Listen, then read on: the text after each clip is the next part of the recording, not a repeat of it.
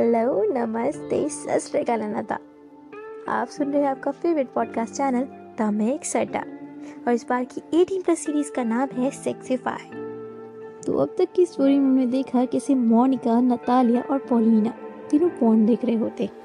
Pawn देखते देखते वो डिस्कस करते हैं उसकी सारी चीज़ों के बारे में और डिसाइड करते हैं कि वो एक वाइब्रेटर या फिर डोडो खरीद के लाएँगे।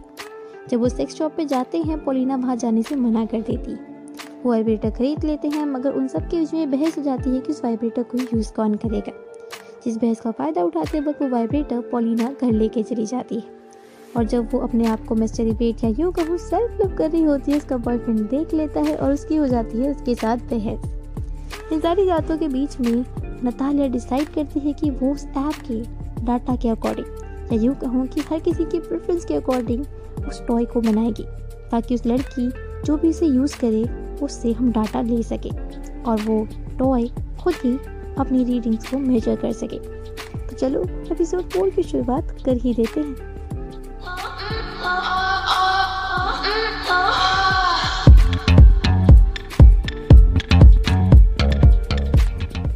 तो स्टार्टिंग के सीन में दिखाया जाता है कि पॉलिना का बॉयफ्रेंड अपने काम पे बिल्कुल भी ध्यान नहीं लगा पा रहा होता है।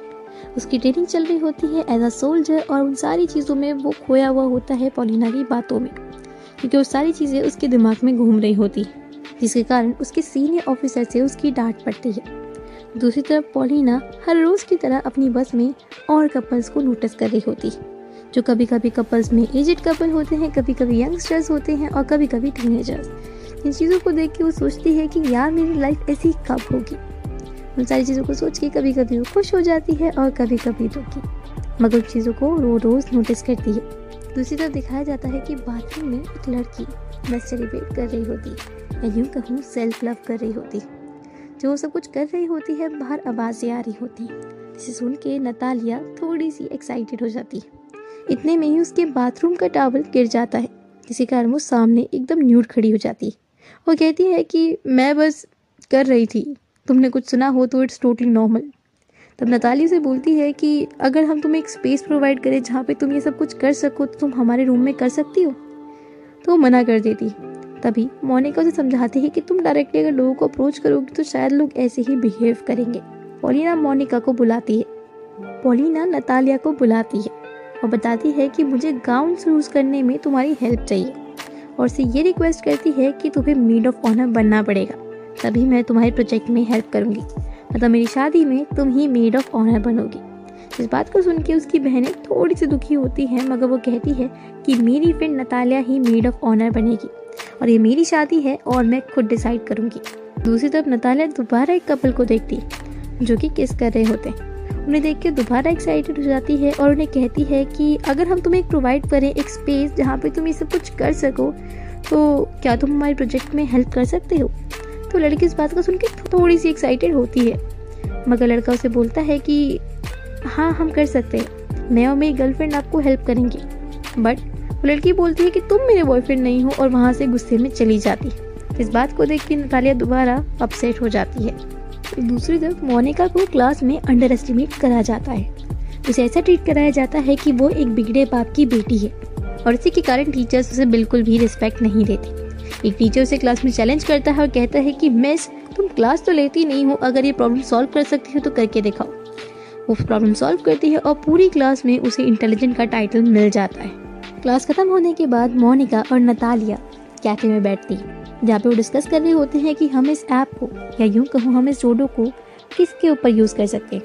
हम लोगों को कैसे अट्रैक्ट करें कि वो हमारे डोडो को यूज़ करें ताकि हम डाटा कलेक्ट कर सकें? क्योंकि हमारे पास टाइम थोड़ा कम बचा है। इन सारी बातों को मोनिका के फादर सुन लेते हैं और कहते हैं कि तुम ये सब कुछ क्या कर रही हो? वो नतालिया को बोलते हैं कि तुम यहाँ से उठ के चली जाओ। मगर नतालिया मना कर देती। है फिर वो नतालिया को एक्सप्रेशन देते हैं, इतने गंदे गंदे कि उसे वहाँ से उठ के जाना ही पड़ता है। जब नतालिया वहाँ से चली जाती है तो मोनिका के फादर से बोलते हैं कि तुम हमारी कंपनी ज्वाइन कर लो क्योंकि इस कंपनी में तुम्हें फ़ायदा मिलेगा। और जैसे तुम काम कर रही हो, वैसे तुम्हें कुछ भी नहीं मिलेगा। अगर तुम हमारी कंपनी ज्वाइन नहीं करोगी तो मुझे फिर किसी और को उस कंपनी में, उस पोस्ट पर रखना पड़ेगा। और मैं ऐसा बिल्कुल नहीं चाहता। मगर मोनिका इस बात से एग्री नहीं करती और वो उनके ऑफ़र को मना कर देती है। दूसरी तरफ़, पोलिना अपना सामान नतालिया के रूम से शिफ्ट करने लगती है, क्योंकि उसकी शादी होने वाली होती है और वो बहुत एक्साइटेड होती है। इन सारी चीज़ों के लिए इसलिए वो अपना सामान शिफ्ट करने लगती है। मगर नतालिया उसे रोकती है और कहती है कि तुम्हें सब कुछ करने की ज़रूरत नहीं है। मोनिका से उन दोनों की लड़ाई हो चुकी होती है तो इसीलिए वो दोनों एक सेक्स पार्टी में जाते हैं, जहाँ पे वो इन सारी चीज़ों से रिलेटेड डाटा कलेक्ट कर सके और ये जान सके कि लोग ऐसी पार्टीज़ में क्यों जाते हैं। दूसरी तरफ़ मोनिका कमरे में आ जाती है, जो देखती है कि रूम में कोई भी नहीं होता तो वो सोचने लगती है कि हम ऐसा क्या कर सकते हैं कि लोग इस रूम को अप्रोच करें। तभी वो उन सारी चीज़ों के ऊपर ड्राइंग बनाने लगती। है और बातों बातों में वो एक डिज़ाइन क्रिएट कर लेती है कि हम इस रूम को कैसे अप्रोचेबल बना सकते हैं। उसके दिमाग में एक आइडिया आता है और उस आइडिया को वो लिखने लगती है। इतने में ही पोलिना का बॉयफ्रेंड उसके रूम के बाहर नॉक करता है। वो पूछता है कि पोलिना कहाँ पे मोनिका बोलती है कि तुम पोलिना के कौन हो? उसका बॉयफ्रेंड बोलता है कि मैं उसका फियोन्सी हूँ। मुझे लगता है कि पोलिना मुझसे कुछ छुपा रही है, जिसके कारण वो परेशान रहती है और वो मुझे ये बात बता नहीं पा रही। तो मैं चाहता हूँ कि तुम मुझे ये बता दो कि वो कहाँ पर गई है। मगर मोनिका इस बात के लिए मना कर देती है। वो उसे रिक्वेस्ट करता है तो मोनिका उसे उस जगह का नाम बताती है, जहाँ पे वो सेक्स पार्टी हो रही होती है। जब वो लाइन में लगा हुआ होता है तो उसे पता चलता है कि पीछे के गेट से भी एंट्री हो रही है। सिक्योरिटी गार्ड ने एक ड्रेस पहनी होती है। कुछ पुलिस ऑफिसर्स की, कुछ ने वॉचमैन की और कुछ ने तो बहुत सेक्सी सी। तो इसीलिए और लोग ये सोचते हैं कि वो एक ड्रेस में सोल्जर है और उसे यही कॉस्ट्यूम दी गई होगी। इसलिए वो उसे एक सिक्योरिटी गार्ड का कार्ड पहनाते हैं और अंदर एंट्री दे देते हैं। दूसरी तरफ़ जब सीन शिफ्ट होता है तो पोलिना और नतालिया उस पार्टी में एंटर करते हैं, मगर उन्हें एंट्री नहीं मिलती। तभी वो देखते हैं कि उस सेक्स शॉप की ओनर यानी लिलित वहाँ पे उसे दिख जाती है। जो उन दोनों की फ्री में एंट्री करवा देती। जब वो अंदर जाते हो तो देखते हैं कि दो सोल्जर्स या यूँ कहूँ तो सिक्योरिटी गार्ड उन्हें रोक लेते और दोनों के साथ थोड़ा सा मज़ाक करने लगते। मगर टची वाला, जिसके कारण नतालिया ऑफेंड हो जाती। इतने में ही वो सोल्जर्स अपने कपड़े फाड़ देते और उनके सामने उन्हीं के साथ टची होने की कोशिश करते। नतालिया को थोड़ा अजीब लगता है तो वो वहाँ से भागने लगती और पोलिना उसके पीछे भागने लगती। जो अंदर जाती है तो देखती है कि चारों तरफ़ एक सेक्सी सा या यूँ कहूँ कि अलग ही माहौल बना होता है। एक वाइन की ग्लास में एक मरमेड बैठी होती। कहीं पे वेट्रेस सेक्सी सी बिकनी पहने हुए सर्व कर रही होती। आधे से ज़्यादा लोगों की नज़र उस सारी चीज़ों को एंजॉय कर रही होती। मगर नतालिया की नज़र पड़ती है एडम पे, जो कि एडम को ढूंढ रही होती। पॉलिना उस पार्टी में इंजॉय कर रही होती। उसकी नज़र पड़ती है लिलित पे। मगर नतालिया को कोई और भी था जो फॉलो कर रहा था। वो था क्रिपॉल क्रिपॉल से उस लड़ाई के बाद जो कि नतालिया ने की थी, जब उसने उसे धक्का मारा था, वो उसके दिल पे लग गई थी, जिस कारण वो नतालिया से बदला लेना चाहता था।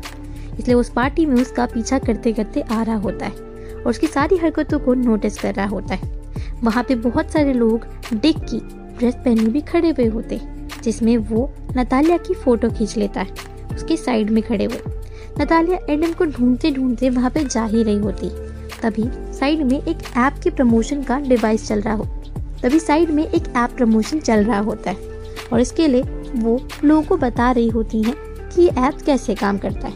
मगर नतालिया अपनी इंटेलिजेंसी को शो करने के लिए उन्हें करेक्ट करने लगती है। तभी वो लेडी जो उस ऐप को प्रमोट कर रही होती है, वो उसे बोलती है कि तुम यहाँ पे आ जाओ और तुम ट्राई कर सकती हो। मगर नतालिया बोलती है कि ये मेरी चॉइस नहीं है और ये मेरा कंफर्टेबल जोन है ही नहीं। तो बोलती है कि तुम इस पार्टी में आई ही क्यों हो? इस बात को नतालिया अपनी ईगो पे ले लेती। और वो उस ऐप के प्रमोशन के लिए, या यूँ कहूँ कि उस ऐप का टेस्ट लेने के लिए उस सीट पे बैठ जाती है। जब उसकी आँखें बंद होती हैं तो उसकी आँखों के ऊपर एक डिवाइस पहना दिया जाता है। और उसके हाथों पे भी एक अजीब सा डिवाइस उस पूरे सिस्टम को उसकी बॉडी पे अटैच कर दिया जाता है। जब अपनी आँखें खोलती है तो खुद को एक एनिमेटेड कैरेक्टर की तरह देखती है, जो कि ऊपर से नीचे तक न्यूड होती है। उसके सामने एक एनिमेटेड बॉय होता है। जो कि बहुत सेक्सी होता है। मगर उसकी बॉडी में उसकी डिक हिल रही होती है, जिसके कारण उसे अजीब लगने लगता है। धीरे धीरे वो उसके पास आने लगता है, जिसके कारण उसे हँसी आने लगती है, क्योंकि उसके लिए वो कॉमिकल होता है। मगर धीरे धीरे उसकी पूरी बॉडी पे डिक क्रिएट होने लगती है।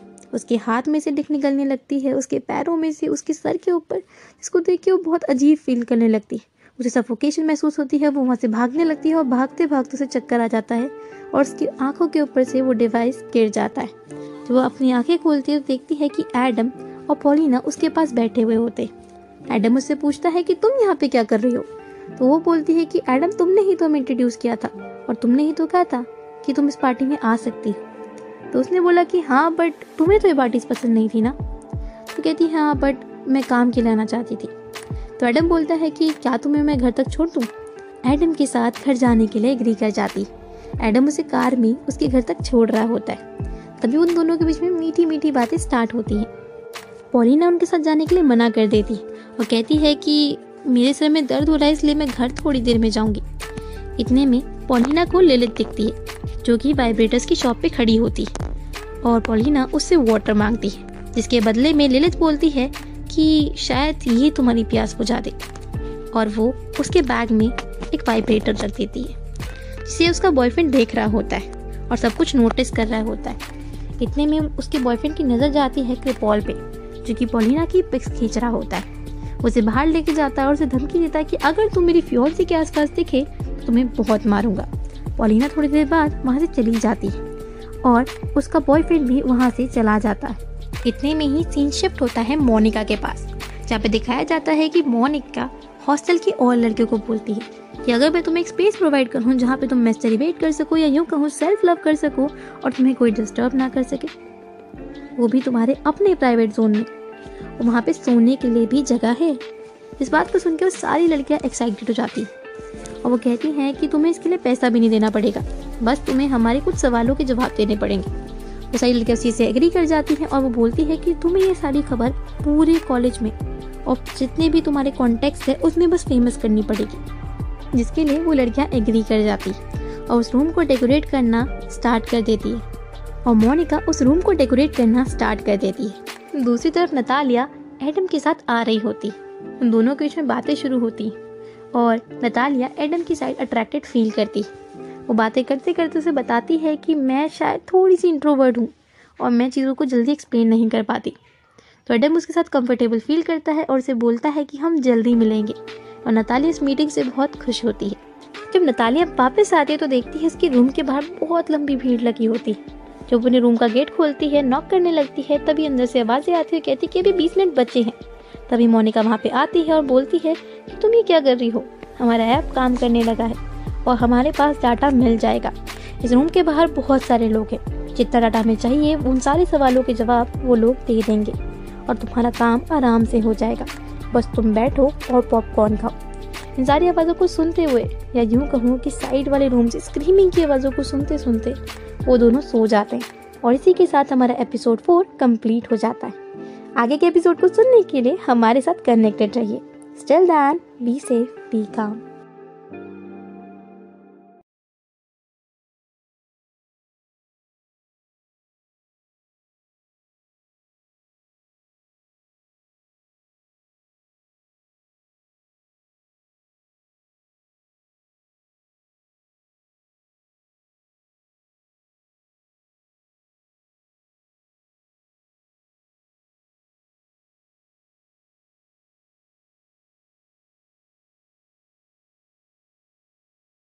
और वो